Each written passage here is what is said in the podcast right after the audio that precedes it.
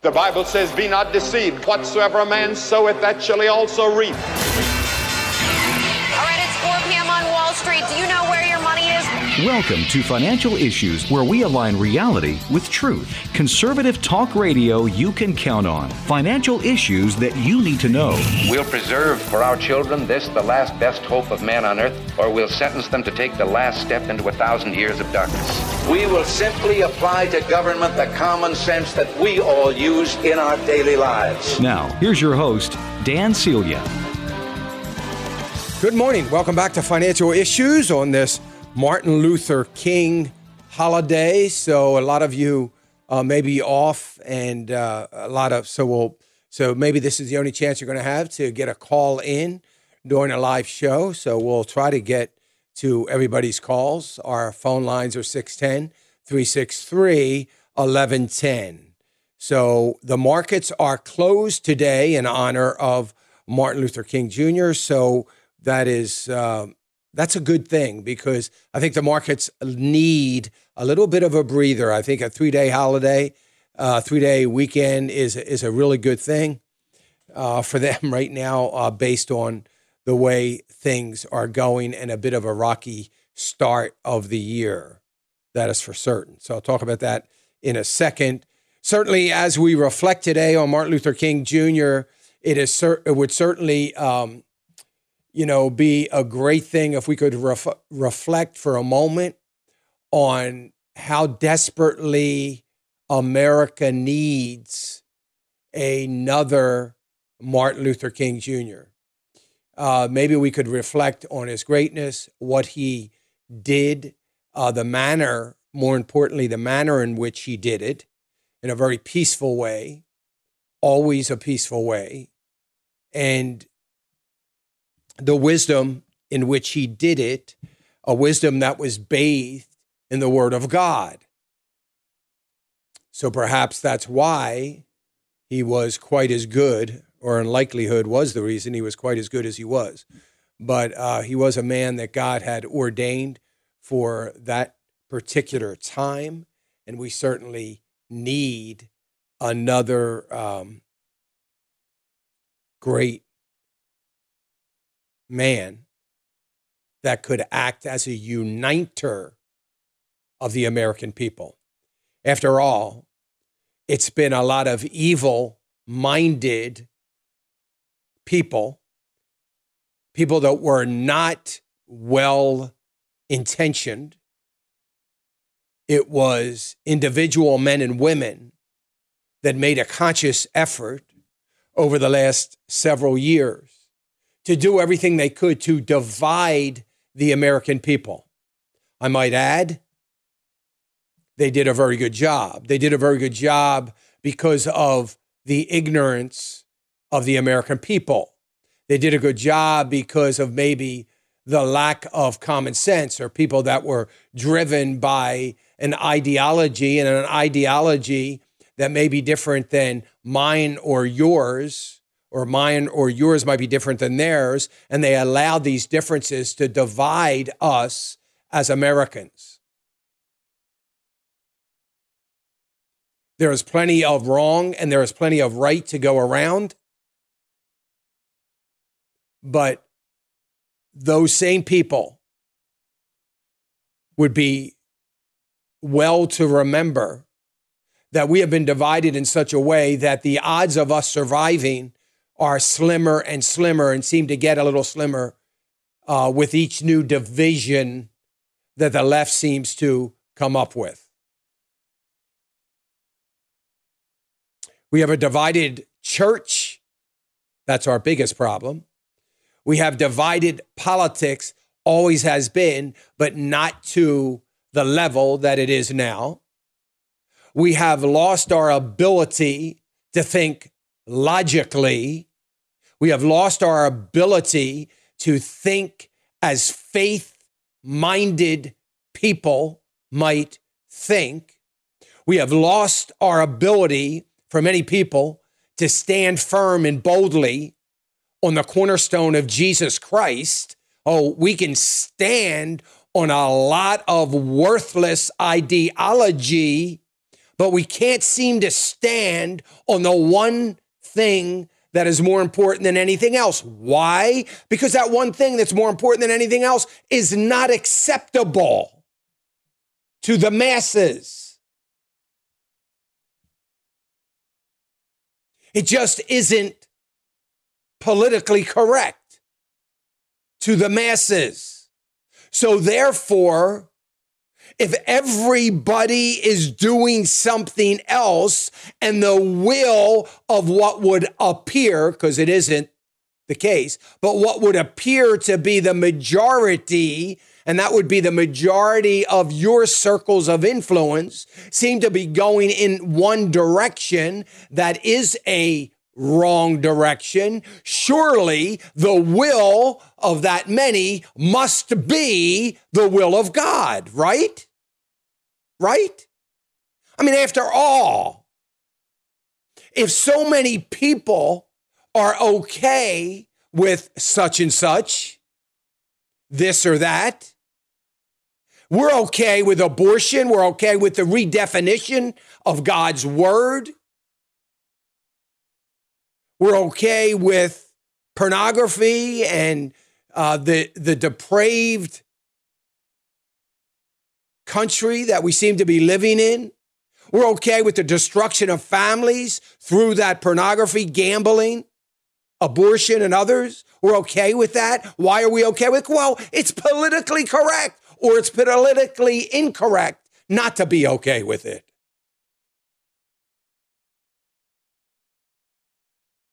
The divisiveness of the nation has worked in the favor of the darkness of this nation that would like to destroy us.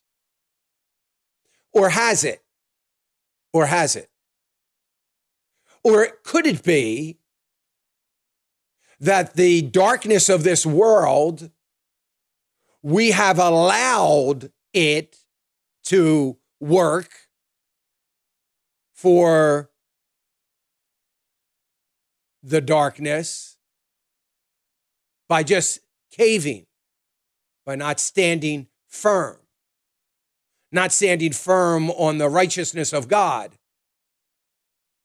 on the cornerstone of Christ.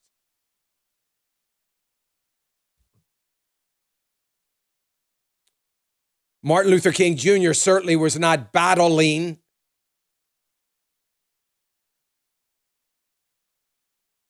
along with the majority of people. He was battling against the majority of the people. But he had one thing on his side that he never let go of, and that was the righteousness of God, the grace of God, the word of God that is truth, the values of God that are absolute. So he stood firmly on those things and he continued to push the agenda based on those things, an agenda that was right in the eyes of God, if you know anything about the Word of God.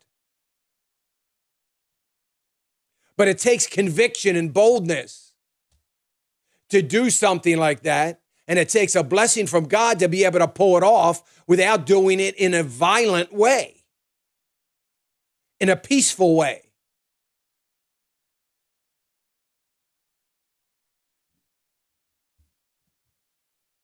How bad to today do we need a Martin Luther King Jr. like movement to unite people? Yes, unfortunately, do we have to unite, or no, I should say, reunite in some ways? People of color with other different colors? Do we have to do that? Yeah, we do. The question is are we willing to try to unite based on the principles of the Bible and the principles of God? Hopefully, someday in the very near future, we will be willing to do that as God, we hope, will raise up the person to do it. We'll be right back right after this. Stay with me. Welcome back, Financial Issues. Hey, listen, at the end of this little segment here, if we got a three minute clip, I'm going to play as we go to break. Um, it is a segment from the news on Friday, and I found it really, really interesting. Carly Cicali, one of our producers and and one of our uh, directors, organizers of our news every day, she works very, very hard on the news side. She does a little uh, segment every week that um, is something that is very consumer, people friendly, things that you ought to know. And she did a segment. I won't I won't give too much of it away, but she did a segment on Friday that I that I thought was uh, very very interesting. And uh, Carly told me uh, just uh, early this morning, I think, uh, might have been a, um, a text from yesterday. I don't remember. That's terrible. I've been up all day, it seems. So um, but you know said there was so much information. You know she could have gone on and on and she really had a hard time just uh, you know digging down to the bare facts and getting the facts out. So very very interesting and i want you to listen to it. Obviously if you're watching on on um, the site or on television you'll you'll see her report but you'll hear it either way and uh, it is very interesting. I want you to hear that. Well following a rocky start to the year traders get a little bit of time to take a breath here today during uh, Martin Luther King Day, and uh, that's that's good news. Now, metals and energy are going to trade today till about 1.30. and uh, so it's good because we're going to be able to get a good look at oil, and I think it's important right now. I don't know if you know, but yesterday in Dubai, um, they had there was an attack.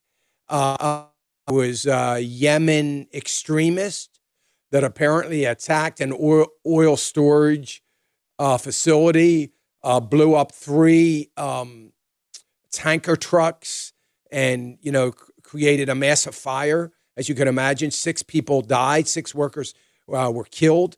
Uh, they believe the attack was done through drones. So, um, you know, we're seeing this whole new level of terrorism coming about. Now, this was not a production facility. This was not something that should impede or impact production. So, you know, it, it shouldn't have a huge effect on oil.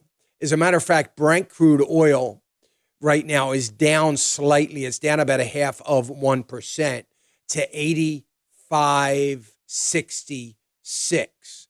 So it's down about a half of 1%. Uh, West Texas Intermediate uh, right now is up. The markets are open now. This isn't future. This isn't um, pre-market.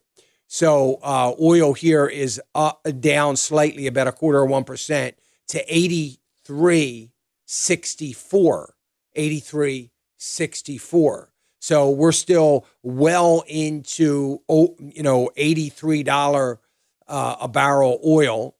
Uh, that's pretty significant, but we haven't seen a lot of um, gasoline changes, uh, gasoline uh, prices at the pump. Primarily do. as a matter of fact, on Sunday here our gasoline price almost uh, across the board at one particular service station went from 313 to 309 and that's where um, it, we started to see all the other stations um, start to change their prices. So we're 309 here and it really hasn't changed much. I mean it was 313 all week so it came down.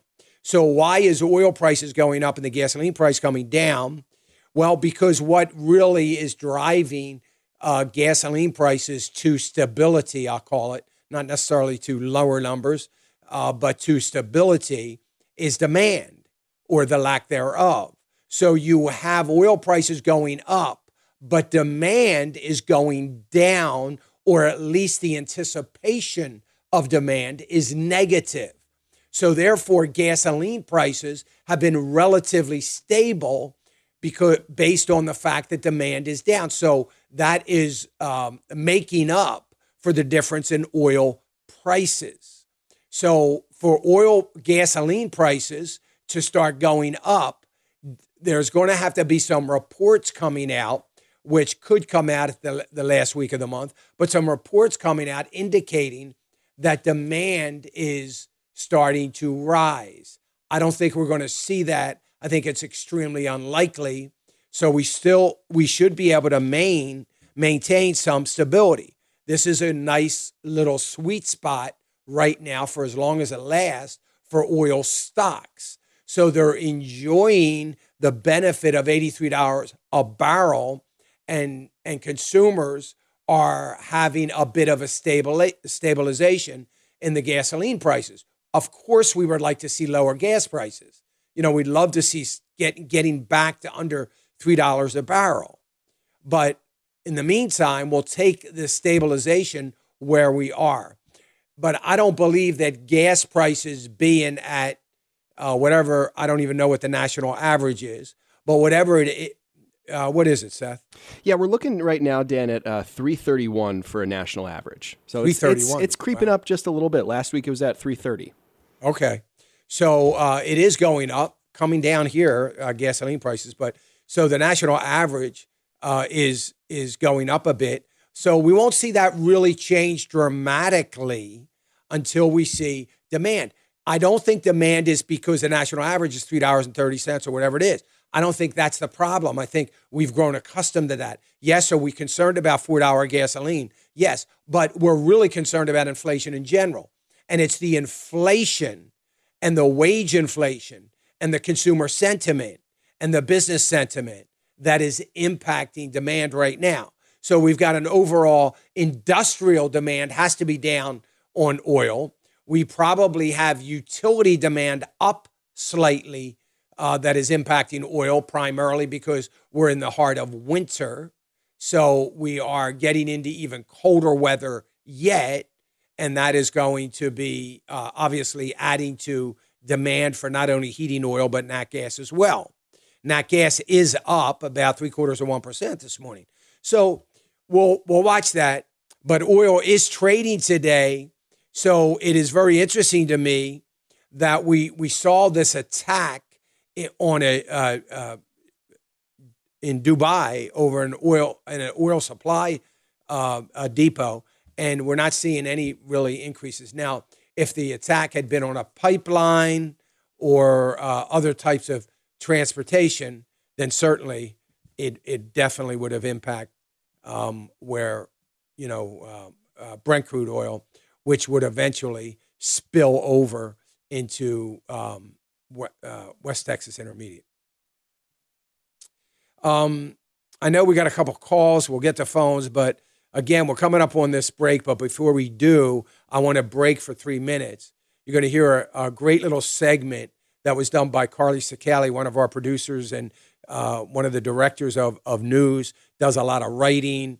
Uh, she's the one that produces a lot of the um, video that you see during the news and things like that. She does this segment every week and I thought it was especially informative, and I want everybody to hear it. It's one of the reasons why you need to be watching the news on a very regular basis. FISM.TV at 7 o'clock Eastern Time. You can watch the news uh, every single night at 6 o'clock Eastern Time, 5 o'clock Central Time. This is a good old fashioned news program. And what I mean by that is, there are no opinions. You know, uh, America One News has been taken off, is being taken off uh, of DirecTV. This is a huge blow to the network as net as uh, DirecTV is uh, uh, satellite television is uh, attacking along with the left uh, conservative forums, but um, they're they're hiding the facts. So we're going to continue to put out the facts, and we are going to let you form your opinion. But anyway, watch this little clip or listen to it, and then we'll be right back. We'll get to your calls 610 363 1110. Here's uh, the clip. Well, if you're a social media scroller, you might have seen the endless hilarious videos about what a strange bunch these COVID babies are. And of course, it's all in jest, but researchers are genuinely interested to know whether there are tangible effects on babies born during the pandemic and whether there's any potential public health concern to have an eye out for. So, first, what do researchers know so far about babies' brain development if their mothers had COVID while they were forming in the womb? Well, pregnant women do seem to be more susceptible to the virus, but so far there's no compelling evidence to show that any harm is done to a child in mild to moderate cases. This is all according to the Radiological Society of North America. The team used fetal MRI to study 33 patients with COVID 19 infection during pregnancy. Radiologists found that the baby's brain development in the assessed areas were age appropriate in all fetuses. There were no findings indicative of infection of the fetal brain. Of course, that's a small sample size, but encouraging nonetheless.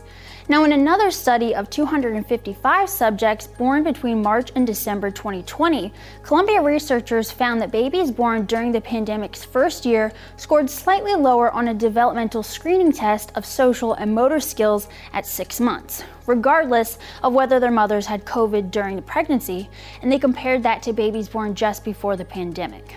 Dani Dumitriu led research on the project, and she spoke of how infants exposed to any type of viral infection in a pregnancy have a higher risk of neurodevelopmental deficits, so it was expected to see similarities with COVID 19. However, they were surprised that their results didn't show a direct link between the virus and any deficits. In the doctor's own words, being in the womb of a mother experiencing the pandemic was associated with slightly lower scores in areas such as motor and social skills, though not in others such as communication or problem solving. The results suggest that the huge amount of stress felt by pregnant mothers during these unprecedented times may have played a role. Now, this factor of stress has already been backed up by several previous studies, specifically with the stress hormone cortisol.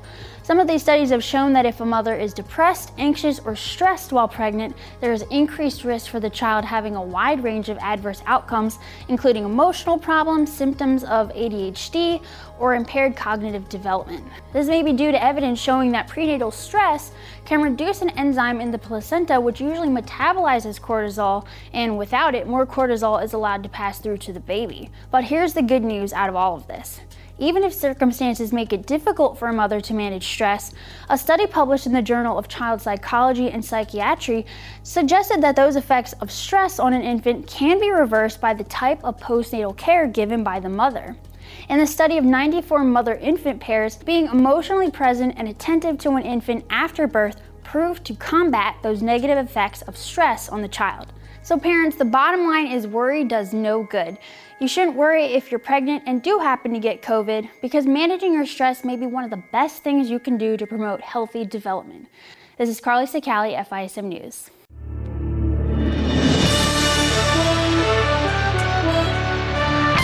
You know, I just want to say I think that was a very encouraging clip, and I, am glad if you know someone that is uh, pregnant or was pregnant, is concerned about all the COVID kinds of things that are going on, and we're hearing some um, fear tactics being used so that you know the pregnant women get vaccinated and they get their children vaccinated and all those kinds of things, or get the shot. I shouldn't say vaccinated; I keep saying that. Um, but you know, if if, uh, if that's very encouraging. So if you want to see it, it's a lot of information in three minutes, and I get that, but it is on the website. If you go, it's on the uh, news site. So if you go to FISM.tv and click on news, it's in the featured section of the news, which is over to the uh, right hand side of the page. So it's in the featured section, and you'll see that from Friday. Of course, Friday's whole entire news clip, Friday evening's news, is there as well. Tonight, I mean, I'm sorry, tomorrow, tonight's will be there. And you can go always on the page and watch the news, that half hour news that is just uh, good old fashioned news. In a half an hour, it's all you need. You don't have, you don't, you're, are you tired of all the opinions? Are you tired of a radical um, left slant to every piece of news to the point where you can't even separate the slant from the facts? Well, we're only giving you the facts. You're only going to hear the facts, and you're going to hear the facts based on the context in which they were given, not some context that might make them seem as though they're leaning one way or another. You're just going to get the facts, and then you can make a decision on how you want to feel about that particular thing. So uh, it is what we do. It is what the news used to be. It's what so many long to have. It's just good news reporting. We have a team of about 11 writers, uh, not to mention our, our news people themselves, Seth and Ian and Sam uh, and others on staff that write. But we have uh, about 11 or 12 writers. We have an editor in chief that is looking at that. We just um, are in the process of hiring um, a one of our writers as a uh, as the head writer uh, full time, and so we're we're excited about where the news is going and um, the outlets that that you you now have an outlet that you now have that you can get the truth. I mentioned uh, a little bit ago that you may not have heard this, but DirecTV has canceled America One News because of their misinformation. Now, that's what they called it. In your eyes and my eyes, it would be because the truth was being disseminated about President Biden's speech. That's why. Because the truth was being disseminated. And of course, you don't want the truth to get out there. That hurts the agenda of the left. So that's what's going on. Um, this comes at a time when we are negotiating at the same time with um, satellite television, all the satellite television networks. But maybe we'll just end up on the Christian satellite television networks. And maybe it's the Christian satellite networks that you ought to be looking into and get rid of the others. But I think that is uh, this is going to be a significant blow. I think for America One News, that is extremely disappointing. Uh, but it is going to be a significant blow for them, and I hope it doesn't start to trickle into some of their other outlets that uh, they they are on. So um, this is why this for this very reason, and maybe America One has not done that yet but we are constantly making provisions for this day. We are making the provisions for the day when we won't be able to broadcast uh, uh, through our normal routines. And we're going to have provisions. We, we've got to be ready. We've got to be ready to be able to get the truth out and to get the word out to um, our demographic and our, the people that want to hear the truth. And we've got to be able to stand on that. We continue to spend a lot of money developing other platforms, other other um, streaming and housing uh, networks that are our own that we can control, um, that that somebody can't pull. So we, you know, we we want everybody to do that. We need everybody, all the conservative outlets, to be able to do that same thing that uh, we are we are working hard to do to make sure that when things get so bad that we will still be on the air and be able to bring you the truth. I sure appreciate um, the fact that uh, that we are able to stand firm and stand fast as we always will. People ask me all the time, you know, please make sure you continue to stand fast. I, I don't I don't I mean I'll do it until uh, I die anyway. I don't I don't know that uh, you know that's that's about what's going to take for it to end. And I'm always going to stand there because we need it. We need it so desperately. We need it for America. Uh, I I want to believe that I second of all I do it for uh, the fact that I'm a patriot. I love America, and uh, of course, the number one reason is uh, to disseminate the truth as God would have it and the values that uh, God would have. So it's real hard to stand on that rock. Uh, um, I mean, it's real easy to stand on that rock. Maybe hard to stand on the other rock, but it's easy to stand on that rock, and that's what we stand firmly on. So um, we need we need more and more people. This is a time, as I talked about in the Bible study on Friday morning. Man, this is a time we've got to be standing, folks. like we have never stood before. And let me let me just say something about standing firm and being steadfast and being unwavering. It's different to everybody. It doesn't mean that you've got to be out there and have a platform and be out there, you know, um, uh, beating everybody up with the Bible. Some people that is not their character. That's not what they're going to do. But there's there's ways that you can just show your steadfastness by showing that you are not compromising. There are certain things you are not compromising. That you're willing to say, mm, no, that's not for me, or uh, no, I'm not going there, or whatever uh, and and and standing fast on your principles, the principles that are that that come from from the Word, and being that living, walking, breathing testimony to others. I mean, that's critically important. You don't have to be in their face. You don't have to be, um, you know, beating anybody up. Sometimes it might be that you're a prayer warrior and that you're quietly and silently being steadfast and praying for the steadfastness that you feel that that might disseminate more and more and that God may uh, touch hearts that uh, they too would do that. It's, you know, it is going to generate a sense of unity, and maybe we can de- generate that sense of unity in the church that we so desperately need. You know, I, I said this last week, I'll say it again this week to start the week. As I was talking earlier about Martin Luther King Jr. Look, we we are at a place where this is easy to fix. As easy as it is to fix, is how impossible it is to fix if the church doesn't unite. The uniting of the church can fix this. If the church remains divisive, it can't. I could tell you some very, very popular pastors that you would all know that I don't like. And it would be very difficult for me to come alongside them uh, at their church.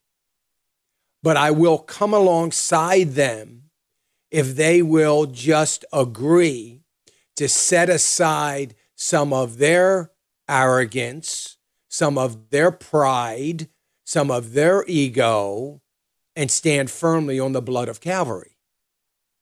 And I'm more than happy to unite under those circumstances.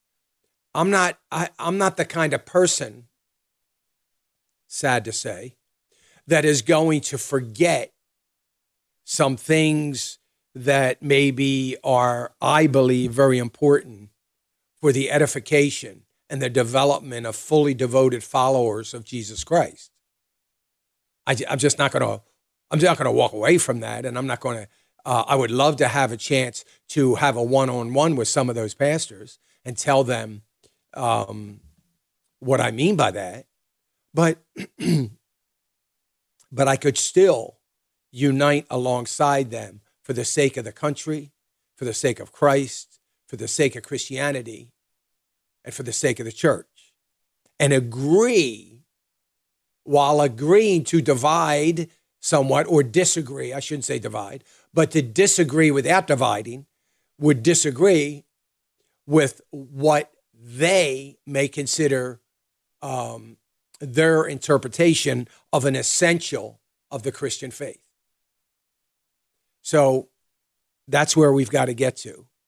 And if we can get to that, we need to understand that you and I have all the power.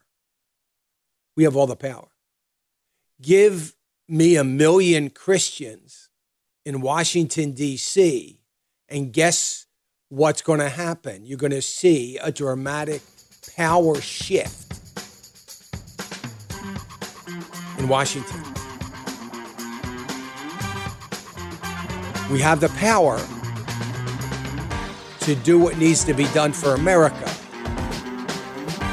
But we need the passion and conviction to unite for that. All right, I'm going to get to calls right after this. We'll be right back. The opinions and recommendations expressed by Dan are his own and do not necessarily represent the opinions of this station or any of the show's sponsors.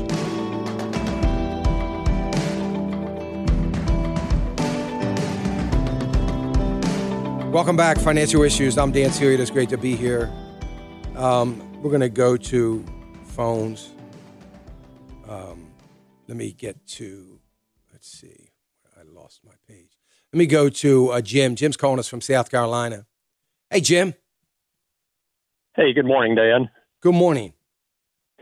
Dan, just wanted to make a quick comment on something I heard about a month ago from Financial Issues. It was regarding contributions, uh, say, to your church from your uh, portfolio. And uh, since I am 72 this year, I got in touch with my uh, financial people that handle my portfolio for me and have been doing that for years, and um, asked them about uh, setting up something whereby I could uh, get my minimum distribution from an account to give to my uh, church.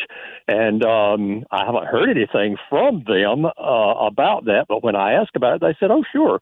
Uh, yeah, we do this uh, for a lot of different uh, people, a lot of different clients. So uh, anyway, the whole process took about 20 minutes. Uh, I mm. got my checkbook in the mail last week, and so now I can uh, free up some uh, funds uh, to help with some other things, and uh, it was just a, a great process. So now I'm uh, able to give from that uh, fund, take my distribution out of that since I'm 72, and uh, on top of that, um, I, I guess I cut Uncle Joe out of the uh, tax part of it. So anyway, thanks for the advice, Dan, and uh, continue to pray for you and your your group. God bless you. Thank you, Jim. Man, that's encouraging. I sure appreciate that. I'm so glad you did that, and what a blessing. You know, one of the reasons we exist uh, is to help people to be able to grow the kingdom. And you know, I always tell people I'm selfishly uh, hoping and giving good, hopefully good advice and and uh, God ordained advice so that our portfolios can grow, and that's going to grow the kingdom because the more comfortable people get with their portfolio and bless God and honor God with it, uh, the more money uh, they're going to feel comfortable giving. And uh, so I get to selfishly uh, you know, share. I don't know that I'm going to share in anybody's glory in heaven, but I'm going to share in, uh, in just in the peace of mind to know that um, you know I played a small role in again growing the kingdom. That's what we want to do. We want to grow the kingdom, and and uh, so those contributions are so important. Great way to get tax free. Get make make what is. Remember, this is money that Jim never paid tax on that he's never going to pay tax on, that's going directly to uh, his church or other ministries that he may give to. And uh, what a great, great thing to do. And so many of you can do that with your traditional IRAs if you're, um, actually, if you're over 70 and a half. At 72, you start taking your minimum required distribution, but it will count against your minimum required distribution and you can give tax free get a checkbook. It's the best way to do it is to ask for a checkbook for your IRA account. And you can then write the check uh, to your church or wherever you want to write to it as often as you want. And uh, it'll, it'll count as a direct charitable contribution, meaning that it is going directly from your account to the ministry. It is never exchanging hands with you. And as long as your hands stay off it, obviously you're writing a check, but I mean literally going in, let, us say going to your checkbook, your checking account, and then to the ministry. As long as it's going directly from the account to the ministry, uh, you and, and you write the check to make sure that happens, then it's it's tax free to you you still, I will give you a heads up, you'll still get a 1099 on it. So you will get that 1099 and but then you will differentiate it'll be broken down and you will see that amount of money that there, it's it's on the tax form. So your tax accountant will know what to do with that. There's a portion of that obviously that maybe you actually took as a distribution yourself, you have to pay tax on, but then the other portion you will not. So it is a great advantage. I would suggest you take advantage as soon as you can because I would also suggest that I would suspect that the left will do everything they can to do away with that because they are going to be um, in a feeding frenzy on anything that could help could help bring more money into the treasury to help them spend more money. Not pay our debt down, but to spend more money. All right, let me go to uh, Heath. Heath calling from Mississippi. Hi, Heath. Hey, uh, I got a question. Um, I'm my name is. I'm sorry. Um, I'm got about two hundred forty-seven thousand dollars in stock in stock markets, and we're looking. Me and my wife are looking at buying a house, buying some land to build a house this summer, and uh, we're trying to see if we should sell the stock now in order to buy in the future, or wait till that time comes. I just wanted to see what you would say. I would I would sell it now. Is it in an IRA account or is it in a just an investment account? It's off your uh, the the stocks from your. Yeah, but is it what kind account. of account is it? Is it an is it just a regular just brokerage account? Okay. Yeah, I would I would sell it now, Heath. I'm not saying that they couldn't go up more, but if you've had them a little bit, you know, a lot of those are up. Uh, I would I would sell it now. I wouldn't take the chance that come six months from now, you're you know when you're ready to buy, that they're going to still be holding that value or still be up. Uh, I don't think it's worth taking the chance. There's a possibility that if you hold it, it may be more, and that would be a good thing. But I think it's a little bit uh, too volatile and uncertain to take that chance. So I would tell you, sell them now. You can, you know, um, either way, whether you sell them now or you sell them in the summer, you're going to have to pay the capital gains this year. So you're not avoiding anything there. So I would I would sell it now. I'd rather see you sell it sooner rather than later. Okay, and uh, do I just call Charles? I, my, they're through Charles Schwab. So do I just call them, or do I go online and do it myself? You can do it either way. I mean, if if you call them and just say, "I want to sell my positions," you can you can do that, or you can you can do it online. I think I, I'm not 100 percent sure on this, Heath. You'll have to ask. I think if they do it for you, you might they might charge you a little fee. Um, if okay. they do it for you, if you do it, you won't get charged anything. So, um, okay, all right, yep, sir. All right, Thanks thank you. I appreciate it. Bye. Right, bye bye. All right, 610 363 1110. Uh, we have lines open. You'll be the next call we take right after Jim in Oklahoma. Hey, Jim. Hi, Dan. Um, I'm wanting to move a 401k from a former company to into an IRA, and was wanting to know: Does it matter if it's simple or traditional? Um, if there's one, no, one has an advantage over another, or no, no, it doesn't matter. I would, I would do it into a a traditional IRA because sometimes they could possibly consider that a simple uh, is not an equal transfer. In other words, a 401k to an IRA is considered a like account.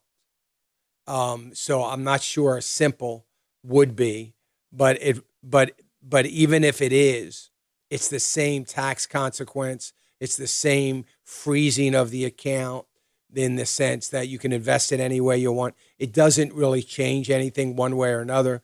I would rather you do it just directly as a traditional IRA. Um, you'll move that in there, and then you'll start.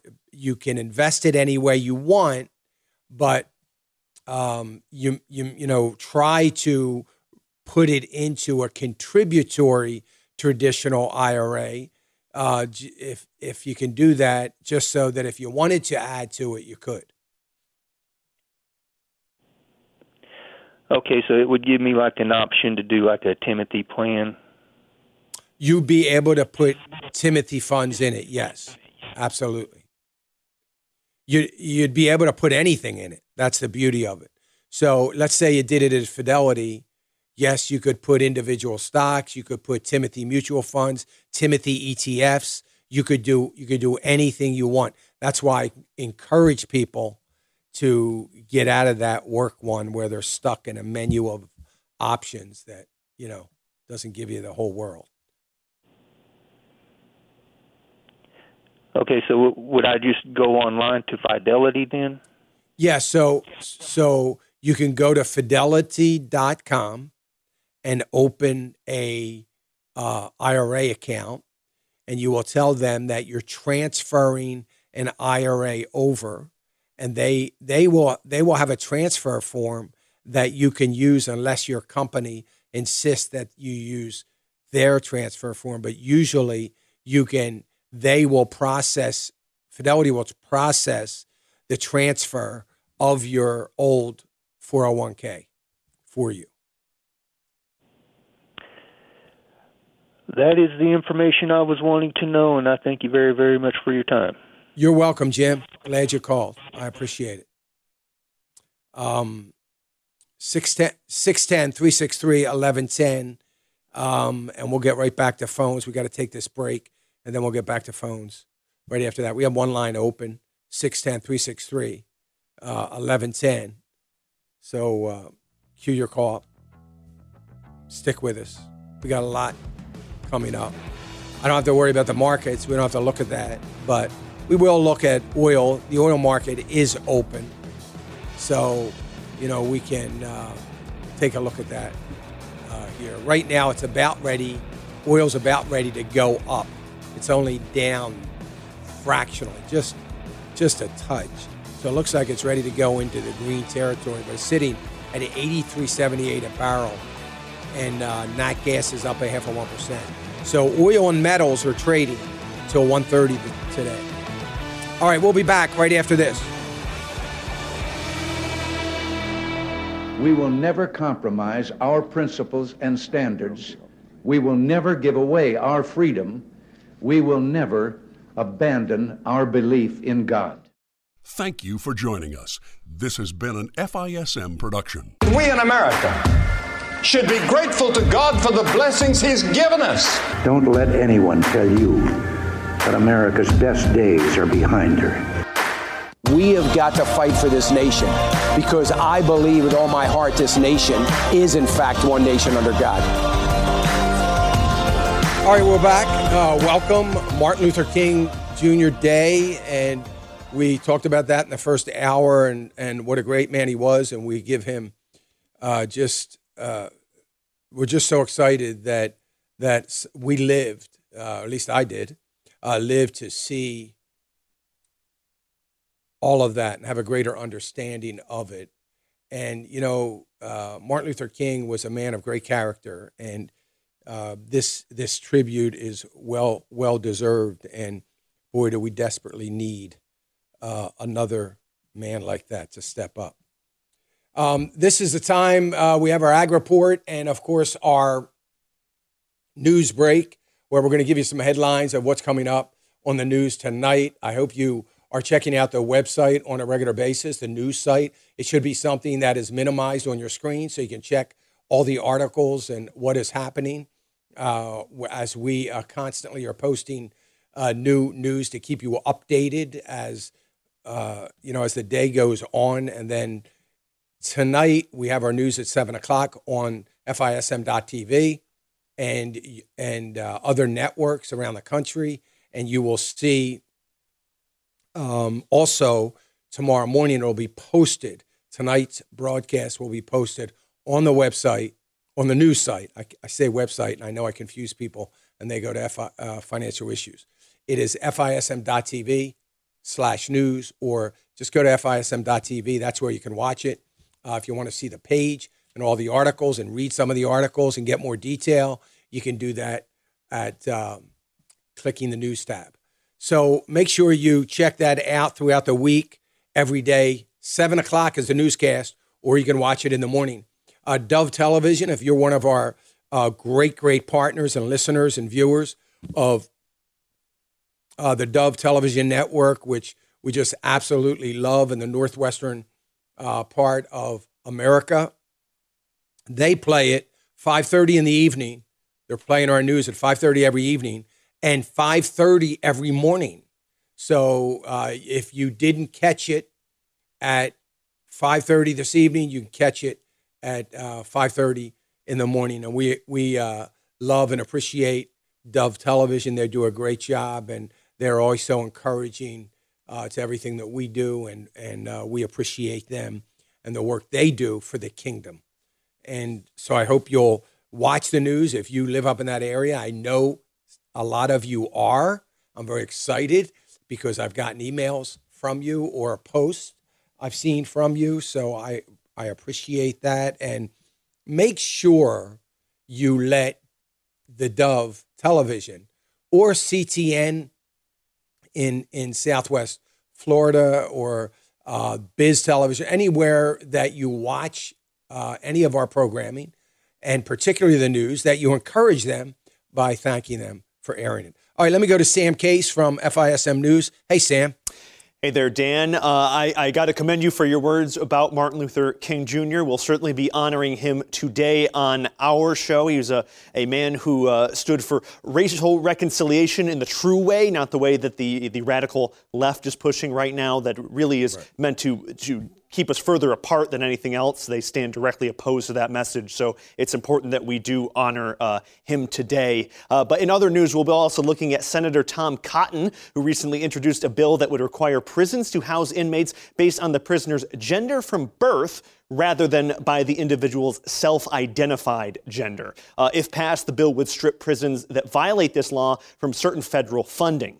Cotton's bill comes as response to reports that President Biden is expected to sign an executive order soon requiring prisons to house persons based on personal gender identity, not biological sex. Uh, some progressive states, such as California, have tried this already, and there has been disastrous uh, results from this. Uh, reports of pregnancies and sexual assaults going on within uh, prisons that are meant for women, but because you have a, a trans element in there, you're, you're getting horrible uh, reports of sexual assault coming from them. And this type of bill is designed to protect women in prison from that type of uh, horror that they're experiencing in those states. Meanwhile, Republican Glenn Youngkin was inaugurated on Saturday as Virginia's new governor, and he wasted no time in making good on his promises. Uh, Youngkin signed executive orders putting an immediate stop to critical race theory as well as mask mandates in school, which was one of his primary uh, platforms that he was running on, taking back the schools and giving the power to schools back to the parents. He also authorized the new attorney general to launch an investigation into Loudoun County Public Schools, where a case involving a self identified gender fluid teenager student who committed sexual assault on female student, students took the uh, country by storm. So we'll finally get some justice there because there was a cover up there as well, not just the sexual assaults. What made it worse was the uh, cover up. So we'll be getting more mm-hmm. information on that, hopefully in the near future, and we'll get some justice there. Uh, in politics, former President Donald Trump held his first rally of 2022 on Saturday, telling a large crowd of supporters in Arizona, we're going to take back the White House, hinting again at a possible run in 2024. Uh, meanwhile, a synagogue in Texas is re- uh, recovering from a hostage situation where attendants were held captive for over 10 hours. Uh, the rabbi there, who was held captive along with the others, said that they survived thanks to regular active shooter training. Now, there's more details about this coming out, including more information about new suspects that are being discovered, and this is becoming uh, international investigation, exa- uh, actually. So this is becoming uh, more intense as the days go by. And also, the Pacific island nation of Tonga has completely lost communication after suffering a tsunami as well as underwater uh, volcano eruption. So, a mm. truly horrific situation there that we'll give more details about tonight at 7 o'clock on our news report. Well, great. Thanks, uh, Sam. Sam Case, uh, FISM News. Uh, interesting stories. You can see it tonight at 7. Here comes Craig Haugard with our Ag Report. This is Craig Haugard with your financial issues ag update for January 17th. Futures markets will be closed for the Martin Luther King Jr. Day today, but will be opening back up for the Monday evening session. On Friday, corn futures rebounded as they were supported by traders who feared that the hot and dry weather in southern Brazil and Argentina has already caused significant loss of production.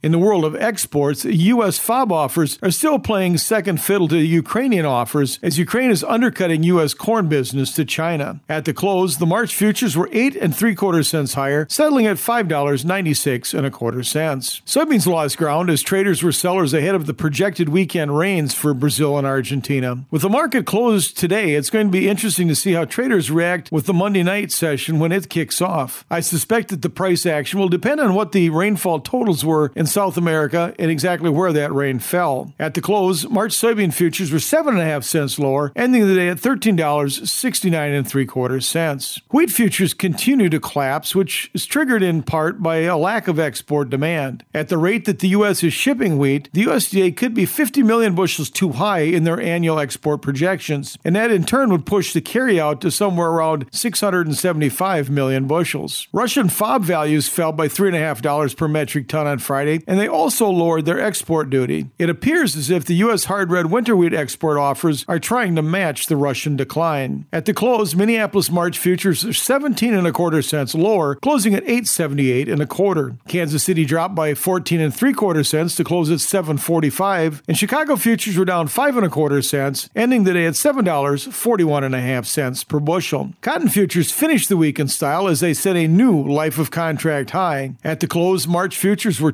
286 points higher, settling at 119.70. Livestock futures had a split session. February live cattle were 97 cents higher, closing at $137.97 and a half per hundredweight. March feeder cattle dropped by 35 cents to settle at $166.37 and a half cents per hundred. And February lean hog futures were $3.05 better, closing at 80.90. Class 3 milk futures ended the week on a softer note. At the finish, the February futures were down 12 points, settling at 22.08. And meat cutout values were mixed. Choice box beef ended the day $1.45 higher, closing at 284.31. Select boxes were $1.21 better as they settled at 273.97. Pork carcass cutout values experienced a sharp sell-off. They were down $6.21 for the session, ending the day at $89.07 per hundredweight. This has been Craig Haugard with your Financial Issues Ag update. We'll be right back with more financial issues after this.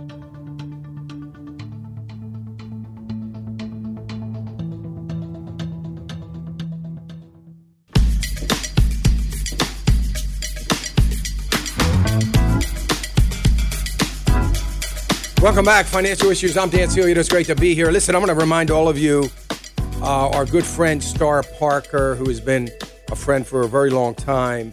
Uh, we air Cure America.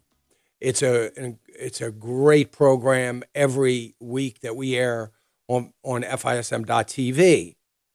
I believe I'm not sure about this. I should know, but um, I think she, I think the program airs on Tuesday on our network on Tuesday evening if I'm not mistaken. But we are going to air Tuesday evening's program tonight because it is in reference to Martin Luther King uh, Jr. So uh, a tribute to Martin Luther King Jr. So uh, you can see that tonight. I have to get the time. Somebody can look that up for me or when that's going to air on FISM.tv.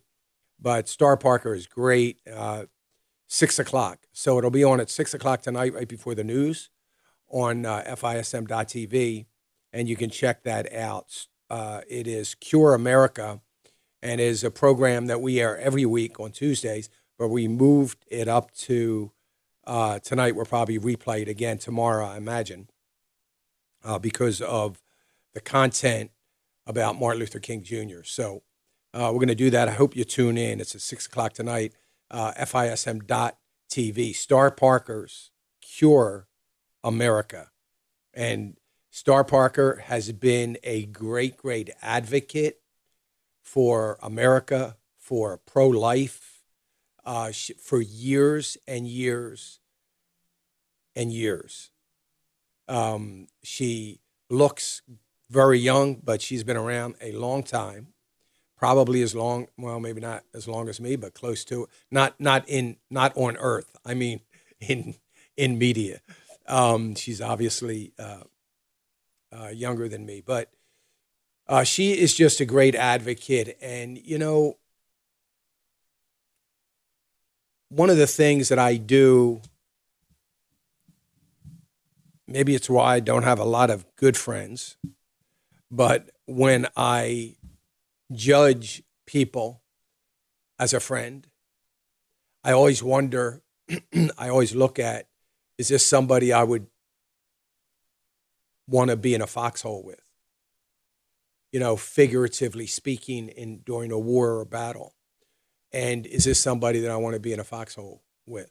And uh, Star Parker is one of those people. You know, she's uh, steadfast and a fighter, and um, it's it's great to know that she's out there. So check it out if you don't watch Cure America on a regular basis. You can do that at Tuesdays, uh, Tuesday evenings, and um, but tonight six o'clock, as Star Parker is doing a little bit of a tribute and talk about uh, Martin Luther King Jr. All right. Uh, let me go to Kathy. Kathy's calling from Ohio. Hi, Kathy. Hi, Dan. Good morning. Uh, first question I have for you is um, Are you having a retreat this year? No, next year. So it's every other year. So every other, okay. Yeah, we do it every other year. So last year it was in April, and then uh, then we'll this uh, fall uh, next year it'll be April. Yep. Okay, we're just waiting for that. I, I so many people are. We're getting so many, so much information about it. But we are going to be at the Cove. Uh, that's, that's been great. all set up last year. Oh, you did? Oh, good, good. So you know, it was wonderful. Yeah, it's great. Thanks. Okay, uh, on E66, we Yes. are uh, way overweighted and uh, probably just need to get rid of some of it. But it's been going up so well lately. I was just wondering, should we go ahead now or hold on a little bit and let it rise a little more? Do you know how far up you are, roughly percentage wise? I think about thirty nine percent. Yeah, I I would probably let it go a little bit longer. Um, it is probably it looks like it's going to have a good week this week, and uh, you know I would I would let it ride. I think there's, uh, frankly, to be honest with you, I think there's good there's good potential for the rest of this year. So I mean I think it could easily be if you leave it alone. You know, you've got to be overweighted because you're up 30 some percent. So, you know, that's what happens obviously when things go up, we we we get overweighted. So, um you know, that's a it's a good problem to have. Um and I I think I would just leave it go. I know it's overweighted. I like the sector this year and I just you know, I just think it's um, one of those things. You know, this stock took a little bit of a hit when they uh, just, I, I want to say, some growing pains just from a little bit of a reorganization. And they seem to be back on track again. And I would keep it. I would probably uh, maybe put a sell order in for it just in case, you know, for maybe uh, somewhere where about the 25% level would be. You could put a sell order in just in case it dips, um, you know, uh, or starts to drop and you don't have to think about it and it'll sell automatically. But uh, aside from that, I think you probably ought to let it run. I think it's going to be a good positive year for it. And I think you'll have to, we'll have to have questions on it at the end of this year for sure about whether we keep it. Okay. Thanks so much for your help. I so appreciate your ministry. Oh, thank you. I appreciate you saying that. Uh, thank you so much, Kathy. God bless. All right. But God right. bless. Thank you. You know, Ohio is such a great uh, area for financial issues, and we appreciate them so much. And um, the the state has been good to us. And um, Kathy alluded to our retreat. Boy, I'll tell you, we may need the retreat more this year than we will next year. But um, we we uh, should we Yvonne and I have talked about doing them on an annual basis, and I think that we probably could now only because it's the organization, uh, you know, getting it all set up and being at the Cove, and if we stay there for a number of years, which I think we will, it could easily be done every year because it's so so easy to organize. There's such a great organization to work with. Um, they understand us. They understand ministry. So we're excited to be back there, but it's going to be not this April, but the following April. I don't know the dates. The dates have been established. We will be at the Cove Billy Graham Training Center in North Carolina. If you've never been there, you really need to go. You really need to go, as uh, anybody that has done that could tell you. But we had an amazing retreat last year. We had so much fun. We had a great, great uh, time, and uh, everybody was, I think, blessed in a in a wonderful way and and uh, renewed and regenerated. Problem is, we need to do that like once a month. But you know, when you're at a retreat like that, and these these are a real retreat, you know, for younger people, um, and we had younger people there. They don't really know what a retreat is because most retreats are conferences. This is not a conference; it's a retreat. Uh, we we don't have uh, you know 20 speakers and um, all kinds of booths and things like that set up. We don't have anything like that. We're uh, we're there to be in God's Word, to have an amazing time of worship and fellowship, and to retreat from the world and um, it is a very um, you know close knit organizational kind of uh, a retreat where you know we're all equally yoked and we have we have a great time. We keep it small, very intentionally. I think we had 200 and some people, but that's about the limit. We don't we don't want to. Well, we could go a little bigger if um, you know if we can fill the whole place, um, that would be great, which I think is 260 maybe. But um, we'd love to, you know, we'd love to do that, of course. But we had a great crowd and we, we had a great time. So keep it on your radar screen for April. Uh, but it's going to be hard to get in. I'm, I'm going to be honest with you because, like I said, we do keep it small and um, it is, you know, we, we, we're sell, will fill up very, very quickly and it is. Um, I wish I could say it was a fundraiser for the ministry. It hasn't raised funds yet for the ministry. It always cost us money, uh, but um, maybe next year, maybe next time. Anyway, it's great. So we sure uh, appreciate Kathy mentioning that. Let me go to Emmett. Emmett's calling from uh, Kentucky. Hi, Emmett. Good morning. Good morning. Um, my mother-in-law, uh, she talks to me about her finances a little bit, but uh, she's 68 years old, and uh, and she went down to go get some money out of her retirement accounts, which I think she has some Roth and a 401k from her previous job. And when she went down, they acted like they kind of didn't want to give her the money. So I was just kind of wondering, what age is it that you are allowed to just be able to just go in and and say, hey, I'd like to withdraw X amount of dollars and withdraw X amount of dollars. When you're over 59 and a half? So when you're over 59 and a half, you can go in and ask for some money and they should be able to just give it to you. Well, they, yeah, they, they should never question it. They should just give it. So I would have a problem with whoever that organization is. I would be concerned about that and I would have a problem with it. So, um, now, it could have been on December 30th she, that she went in.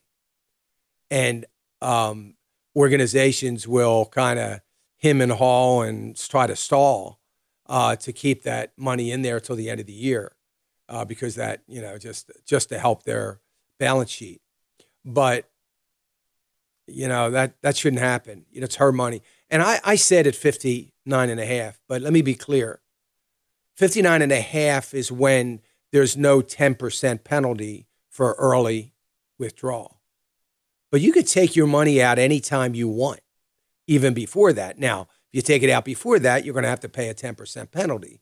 So that's why I said 59 and a half. But look, it's it is uh, it is your money and you know, it is money that is liquid and you're free to move or change or withdraw or use at any time and they should never try to stop that. Okay. Well, and, and, and that's what I was going to say is I moved my accounts from that facility uh, to another facility, uh, and this is before I met you and you're online. Mm-hmm. uh, presence, and uh, and I am been listening um, quite a lot. This is first time calling, so I told her that I moved my stuff over. I would I would move it over. I, I think you gave her good advice. Uh, she she ought to ought to move it over. That's a little bit of a red flag for a company that does that, and I would be extremely concerned about keeping my money. Thank you, Emmett. Man, I appreciate it. I'm glad you found us. Glad you listened. Thank you, brother. I appreciate it. All right, folks, 610 363 1110.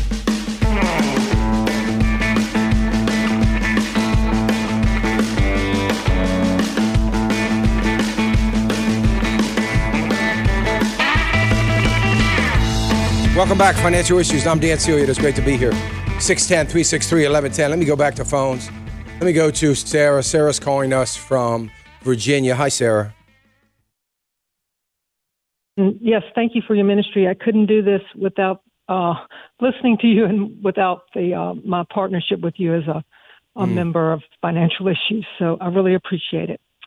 I have a couple of questions. I have kids that are in the, they're not really kids, they're in that 25 to 35 um, age range. I assist them and um, they're doing well.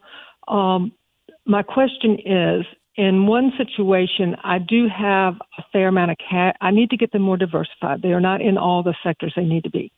Um, in one situation, I have they have the cash. There, uh, so my question was whether I should sell off. They they are up in most things. In one situation, I don't necessarily have to sell off the profits, and and I I understand what you've taught before about not selling out of a position, or I, I wouldn't sell out of it totally. So they're young, and I was one.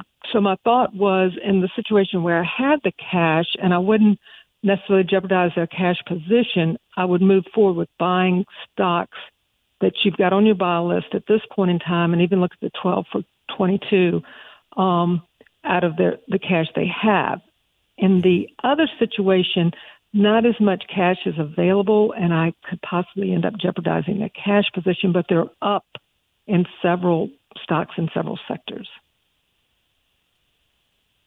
Yeah, so um, I'm, you know, again, like you said, you know, I'm not a fan of selling, um, you know, because you get you.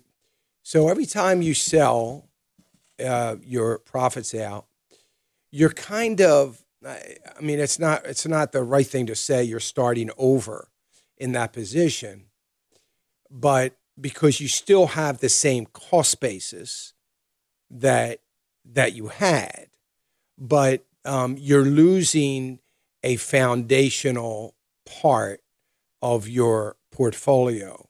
So you get great advantage as things are going up. Um, they hit new highs they also probably have reached several new lows.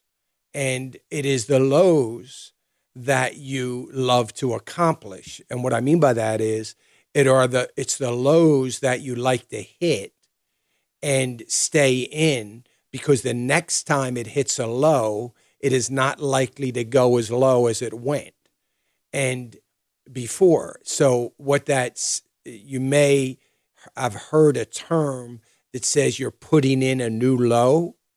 So when that happens, you put in a new low. So in other words, now there is a new low in which it has to get to before you, uh, which which is a little bit harder to get to maybe than the last low, and that's good.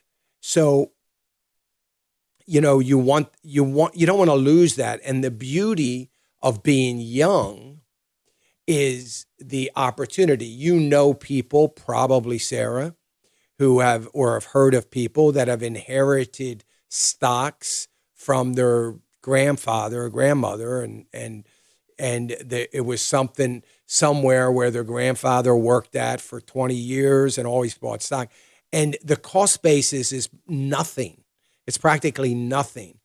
And it's, you know, the stock has maybe split a couple times and, you know, they've had it a long time. It's had a lot of growth. And it's one of those things that it's impossible to go down. I often say about my own personal IRA, it it's almost impossible for it to go negative, you know, to go in the red because it's old. I've had it a long time and I've had some of those positions a long time and I've never sold out of any of them. So it just, you know, it, it, w- it would be really a monumental uh, thing if it ever got in negative territory. I have some positions in it that may be negative, but overall, bottom line is positive.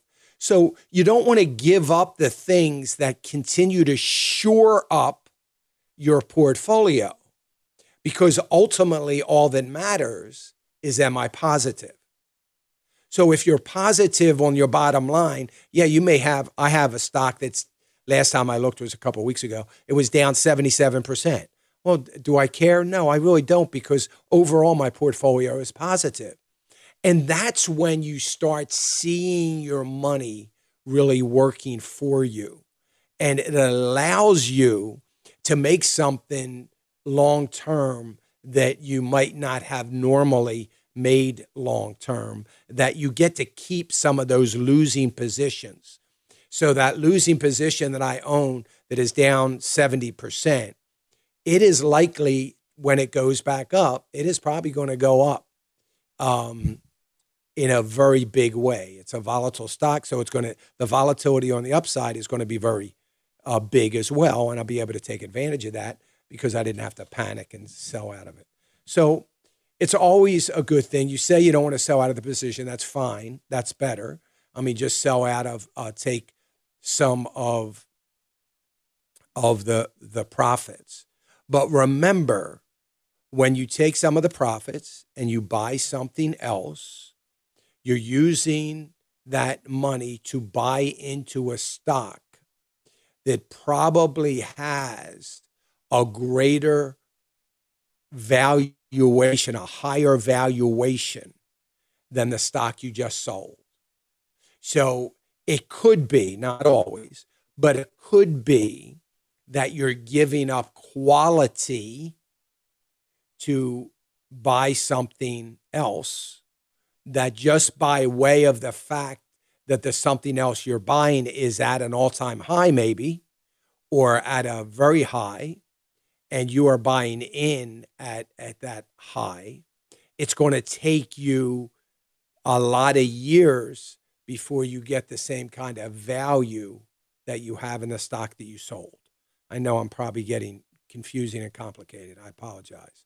But no, that um, that's good. And I'll try to stick. I'm going to try to diversify them without of taking profits because they are yeah. young, and it's I, have seen what you're talking about either with yes. them or with yes. myself. So uh, I'm going to try and just even see if they might have a little. One of them in particular might have a little more money to put into it. Like I said, I've got an, in one situation. Um, we're good and I can diversify. And then I had a question about my own. I'm in the 55 to 65. I inherited um, some cash, also some stocks. So I know exactly what you're talking about uh, when you inherit that. But I, I have some cash that I've allowed to sit on the sideline. Um, I believe because at that time you were saying just just hold tight. Um, and my question is now, it will not compromise my cash position. Is it time? It's in a brokerage account. Is a regular brokerage account. Is it time for me to begin to look at putting that money to work in the market, yes. or do I need to? Okay. All right. Yeah, I think you should. I, you know, do it. You can do it gradually. Put a little bit in this month, next month, so on. But um, I think it's time. Yeah, I think we. I think okay. we need to do it. I think you know. I don't think the market's going to do much this year. I think it's going to be relatively flatlined. Uh, but okay, you know, it'll give me some I time. Think. But and the only thing that would change that is if we get a big dip. So if we got a dramatic dip next week, and you're waiting to put a little more money in next month, I would put it in then. You know, if okay. something happens, I would get it in, in then. Yeah. Okay. All right. Thank you very much. All right, Sarah. I'm glad you called. Thank you for your partnership and your encouragement. I appreciate it. Take care. Yep. All right. Let me go to uh, Bobby. Bobby calling from South Carolina. Hey, Bobby. Hey. Good morning. Good morning. Hey, I've, I've been a member of, uh, or been employed with a company for about 12 years. They've been in business about 40 years and they just announced that they're going to open up an employee stock option plan. And I'm just not very. I'm familiar with 401k, but I've never been and uh, an employee of a company who's had an employee stock option plan. I just want to know if you could maybe give me the Cliff Notes. Yeah, sure. Of that. We're having a meeting this weekend and uh, to talk about it. Are they publicly? It's a publicly traded company. I mean, uh, I'm not sure. Uh, I'm not sure. They've they've got about a, a, thousand employees, but I'm not sure about that. So if they're a uh, if it's a traded on the New York Stock Exchange, if it's publicly traded company, so if I could buy stock in that company on you know in my account, that that kind of thing is it a publicly traded company? If it is, I think stock option plan can be a very very good thing. Um, if they're a privately held company that is offering a stock option plan, it could be could be a red flag. They're offering it. They're giving up private comp, uh, private company stock uh, because they need some money. They need some capital, and it could be that's the reason they're doing it. Uh, it could be the reason they really want to help their employees and be good to their employees, and that's fine. That's possible. I'm not ruling that out either. So, uh, but I would I would be more apt to say if it's a publicly traded company and you still have another 10 to 15 years to work, I would participate. I wouldn't probably wouldn't hesitate to to participate in it, uh, depending on what kind of system it is. So, in other words, usually they discount the options, and then when they and then when you exercise the option, they may give you some discounts on the price, like the average price for the month or you know they do a lot of different things so that can vary. But generally it can be a good it can be a good thing. Okay uh, i'm 53 and um, so it's kind of i'm not, not sure how many years i've got left to work there but um, they did when they sent out the letter they did say that they were trying to do this to help the employees so i'm hoping that's what it's for. Yeah i hope so. I hope so that, but uh, thank you. And it, and if it's publicly traded, that's a really good thing. So that that puts your mind at ease if it's publicly traded. Thanks, Bobby. I appreciate it. Uh, 610 363 1110. We'll get back to questions. We have two lines open 610 363 1110. The opinions and recommendations expressed by Dan are his own and do not necessarily represent the opinions of this station or any of the show's sponsors. Welcome back, Financial Issues. I'm Dan Celia. It's great to be here. 610 363 1110. If you want to cue your call up, 610 363 1110. Let me go to phones. Let me go to uh, Vatina in Texas. Hi, Vatina. Good morning. Hi, good, mor- good morning. Um, my uh, father had someone to send a credit transfer in his name. Um, and this company, credit card company, sent him a bill for five thousand dollars, and he did dispute it. Um, he sent letters to the credit card companies but the, the credit card company did an investigation and they're still accusing my dad of doing this and they want to settle with him, but I encouraged him not to do that. What do you do? He does have one of the credit monitoring uh, companies, but they don't seem to help him very much. They say it's third party, so he has to call the the bank where um, the credit defraud was done. So, what do you do when they send you a letter like that and they're threatening to turn you over to a collection agency after their investigation, but you don't agree with that? You didn't do that.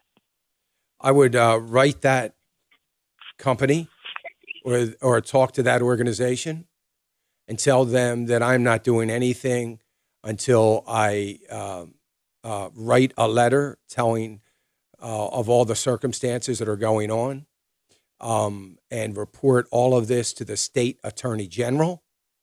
And you can do that in your county in Texas has a local state uh, uh, state uh, attorney general's uh, office in your county, and you can do it there. And you can copy the main state attorney general if you want, but um, and let them know that you are doing that first. You're going to have to wait uh, till you get through with this, the attorney general with the state of Texas. Um, that's critically important that you do that. For one thing, if they are, if this is some sort of scam, uh, you'll never hear from them again. If it is isn't some sort of scam, you can probably get garner some help from the state attorney general to tell them that they are causing undue hardship by uh, pushing you uh, and demanding you to do something uh, for costs that you did not incur, um, and um, you know that that would be you know that that may be helpful to him. So that's where you start anyway. And I think that's critically important. And I would do that either write a letter uh, and send it out certified or, you know, send, send them an email or make a phone call, whatever you got to do. But I would let them know that uh, you are beginning to get the state attorney general's office involved in this. Uh, and you're you're doing your own uh, investigation since the credit card company refuses to do it. So I would not, uh, I would not pay anything. I would not settle anything. So I would strongly suggest that you don't do that.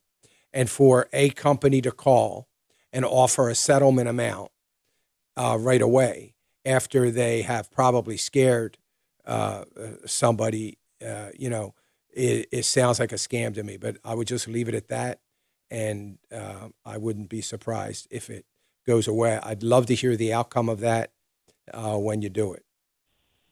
Okay, I plan to do that. And one other question Are you a proponent of the credit monitoring agencies paying a fee or freezing your credit? Uh, yeah. I mean, I, th- I think that the, the, are you talking about the, um, the credit organizations? Yeah. Well, I was, I don't know if I can say it on the net, on the radio, but like LifeLock or yeah, um, yeah. I mean, I think if you subscribe to LifeLock, they and and you use them to to um, to freeze your credit, then I think that's a good. I think that's a good thing. Uh, and if you got to pay a small fee for it um, to do it, now obviously you have to pay a fee to be a part of LifeLock uh, an annual fee, but I think it's well well worth it uh, for for some protection. But um, I I don't really understand why they wouldn't investigate, uh, or if you have a something like that, why they wouldn't investigate um, the the uh, you know the charges for you. I mean that that seemed rather odd to me. And if it's a third party that they can't uh, figure out what it is, then again, that sounds like a good reason that it could be a scam. So I would urge your father or father-in-law. I forget what you said, but um, father, father, yeah, not and please don't pay anything. Um, I would write that letter and um, see what happens, and I would and I would uh, copy them on the letter that you send if you even have their address I would copy them on the letter that you send to the state attorney general's office. Okay, great. Well, thank you so much. I really appreciate it. You're welcome. Thank you. I'm glad you called, Fatina. God bless. You're welcome. Bye bye. Uh, all right. I hate to hear those things because scams are just uh, coming out of the woodwork all the time. You know, I reiterate some things that I've said. You will never, ever, ever, ever get a phone call from the IRS. Now, I'm uh, uh, all the scammers block my phone number because I play with them. I love it when they call. Uh, if they stay and I listen to them and I go through everything and I listen, I say, well, okay, I'm I'm going to report this to the FBI and we'll see what they say. And then of course they hang up. But the beauty of the hanging up is they they uh, block your number. You can't call them back because you'll get a weird uh, sound. So they look. I think that it is important that our antennas are always up. The IRS is never going to call you. The most agencies, any kind of agency, is never going to make a phone call to you and call you. you're always going to get mail first or a letter first. State tax collection offices will always send a letter uh, before they do anything with a 800 phone number so that you can call and verify it. If you call and verify it, um, you should ask a lot of questions. Where are you located? Where's your building in, uh, you know, if you're in Texas, where's your building in Austin? Where are, is that where you're located? That's your home office. That's where you are. Where are you? Why, why isn't the phone number? Can I have the phone number, not the 800 number, but can I have the phone number of the office in Austin? See what you do. You'll probably get hung up on and they'll stop and they'll just won't bother you again if it's a scam. But they don't call. They don't call. They don't do that. Um, and even the letters, you got to be careful. But you can look at the return mailing address and some other information. If you get an email, always click on the address in the email and make sure it it's not a uh, state IRS, you know, at gmail.com. I mean, obviously it's it's not they they're hoping you don't do that. You just take it for the face value of what it says on the address line. So there's a lot of little things you can do. And I will say this again don't use your, your ATM card as an ATM card. If you have an ATM card, it probably is a MasterCard or a Visa ATM card, even though it's your local bank, but that's who does the processing Visa or MasterCard. Always use it as a credit card. You don't have to pay any interest. You're going to pay it. It's going to come directly out of your checking account, just like you would, would if you were a debit card. But but businesses, especially small business, they try to talk you into doing a, um, you know, a, a, a use it as an ATM because they don't pay any fees if you use it as an ATM. But you won't get any protection if you use it as a Visa card. Then you have Visa. It's going to back up any fraud that happens your bank is not backing anything up. They won't help you. So always, never, there's no reason in the world to use it as an ATM card. Always use it as a credit card. The same effect. It's not going to cost you any interest. It's just going to come out of your checking account like it would if you use your. It's it's not a big deal. It's no different. But you're going to have the backing if that if that organization that you're using it gets hacked or whatever, you're going to have the backing of Visa, not the backing of a bank. So good, just good things uh, to remember and practice. All right, um, we're coming up at the end of this hour, so we'll we'll hold calls. We have a line open if you want to queue your call up, and then we'll get right back to uh, phone calls here at at the end of the hour. So hang on uh, before we you know, don't uh, hold, hold, through through the break, and then we'll get to get to those calls. Um, also, we'll try to get to some of the questions you might have on Facebook, on our website, and we'll try to get to some of those. Emmett from Kentucky saying good morning, and Pat uh, watching from South Carolina saying good morning. Thank you, uh, Pat and Emmett. I know that uh, we have we have been really bad about getting to those calls, and uh, the better we get, the more people are posting their questions. But um, if you're watching on the or listening on the website at financialissues.org, you can also uh, post your question there as well, and we'll try to get we'll try to get to those. So feel free to do that. All right. Um, and again, I don't know if we have uh, a call open or not. We a line open? No, it doesn't look like it. But you know how that goes. It'll clear up. When we get back, um, we don't have to give you an update on the markets like we normally do because the markets aren't open.